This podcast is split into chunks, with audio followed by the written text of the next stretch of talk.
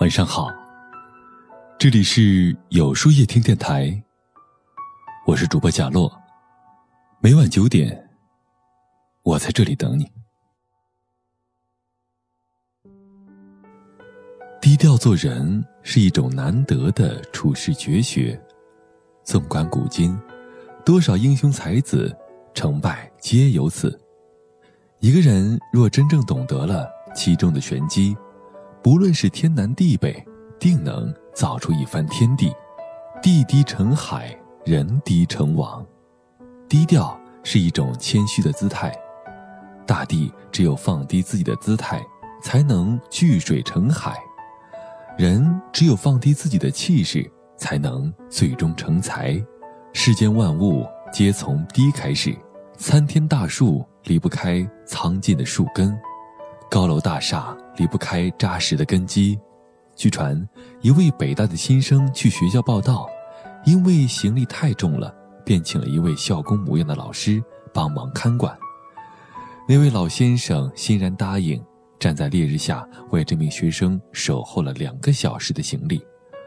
开学典礼致辞的时候，这名后生忽然发现，这位正在台上演讲的副校长。竟然就是那天帮他看管行李的校工，这位校长便是季羡林先生。季先生在北大教书和任职时，因为穿着极其朴素，常常被别人看作是校工。可是他从来不会生气，更不会同人辩解，他总是笑眯眯地帮助别人，为人极其低调。尽管拥有了国学大师、学界泰斗。国宝这三项桂冠，他却依然在书中表示：“三项桂冠一摘，还我一个自由自在身。”身上的泡沫洗掉了，露出了真面目，皆大欢喜。季先生一生的精力都在研究文学上面，面对当之无愧的荣耀，他却央求摘掉，这是何等可贵呀！正所谓“大盈若缺，大智若愚”。低调的人永远不会炫耀自己，他们会永远保持着极高的素养。凡是低调的人，都是谦逊的人。那些因为一点点成功就沾沾自喜、整天大声叫嚷的人，反而没什么真才实学。韬光养晦，深藏不露，低调是一种谋事的智慧。《菜根谭》里有这么一句话：“鹰立如睡，虎行似病。”正是他着人手短处，故君子要聪明不露，才华不逞，才有兼鸿任巨的力量。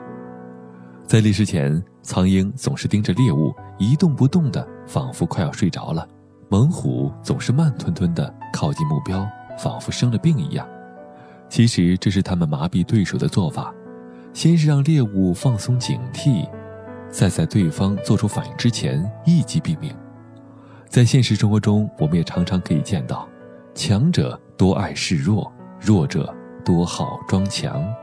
遥想当年，汉昭烈帝刘备为了防止被曹操谋害，特意每日专心种花养菜，亲自挑水浇粪，显示自己是一个胸无大志的庸才。曹操邀请他煮酒论英雄时，他更是装出一副软弱愚蠢的模样。才未被曹操视为眼中钉，最终得以逃脱。刘备的聪明之处在于懂得隐藏自己的锋芒，不仅保住了性命，最后还与曹操、孙权三足鼎立，一起称雄三国时代。如果刘备每日招摇过市，早就被多疑的曹操给除掉了。韬光养晦正是刘备取得成功、名垂千古的主要原因。真正的强者从来不显山露水，他们深知保留底牌的重要性。如果把人生比作一场战斗，在所有的战役中，那些默默谋划的人往往最能一鸣惊人，而事先张扬的人只会死得很惨。在复杂多变的社会中，低调是聪明之人扮猪吃老虎的妙招。古代如此，现今亦是如此。贵而不显，华而不炫。低调是一种不张扬的善良。三国时期的文学家李康在《命运论》中说过这么一句话：“木秀于林，风必摧之；堆出于崖，流必湍之；行高于人，众必非之。”意思是，一棵树木高过了整片森林，必然会受到风的摧毁；一堆石头高出了海岸线，必然会受到流水的冲击。一个人行事过于高调。难免别人会嫉妒你，诽谤你。你在一个只喝得起粥的人面前，天天谈论鲍鱼有多么美味，就算你只是单纯的分享，也会遭人非议。不要让你的幸福吵到别人。有时候，低调是一种不打扰的善良。藏好自己的幸福，贵而不显，华而不炫，这才是真正的智者。无论是生活中还是工作上。面对比自己幸福、优秀的人，大家总会不自觉地心生艳羡，这就是人之常情。艳羡过头了，就会产生嫉妒，嫉妒会使人充满攻击性。为什么那些网上炫富和秀恩爱的人总是被人诟病甚至辱骂呢？就是因为他们炫耀过了头，激起了一些人心中的不良情绪，在网络上失去了身份的束缚，就会变得肆无忌惮。一个人不管有多么优秀，都要学会审时度势、低调做人。就连首富李嘉诚也时常告诫自己的儿子，保持低调，才能避免树大招风。风头出多了，只会让你成为众矢之的。低调有时也是一种自我保护。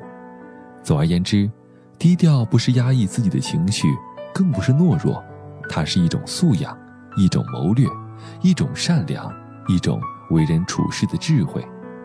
低调的人总能不受他人影响，专心做自己的事儿，也就更容易成功。聪明人不张扬。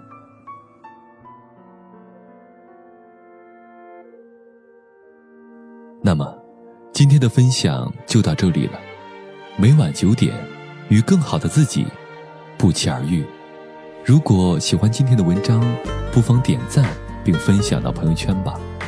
也可以在微信公众号里搜索“有书夜听”，收听更多精彩。我是主播贾洛，晚安，有个好梦。用心的吻擦拭上个人留下的回忆，这样的交易，你乐此。不疲用下一刻陌生的拥抱谈一点自信，你的身体未必跟随你的心，他们的爱只是怜悯，已伤痕累累的你，其实你比谁。都害怕寂寞在沦陷温柔里，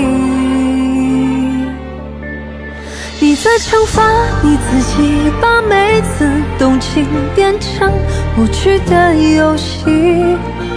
别以为用爱情取代爱情，会离幸福更靠近。你要放过你自己，不是侥幸，是你选择的命运。别以为用分离抵消分离，就对辜负能免疫。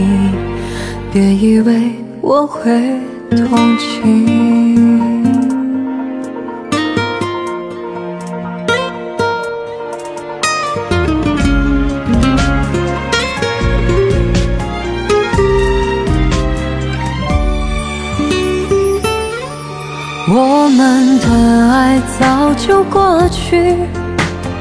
频频回首的你，其实你比谁都害怕失落在沉溺漩涡里。你在惩罚你自己，把每次动情变成无趣的游戏。别以为用爱情取代爱情，会离幸福更靠近。放过你自己，不是侥幸，是你选择的命运。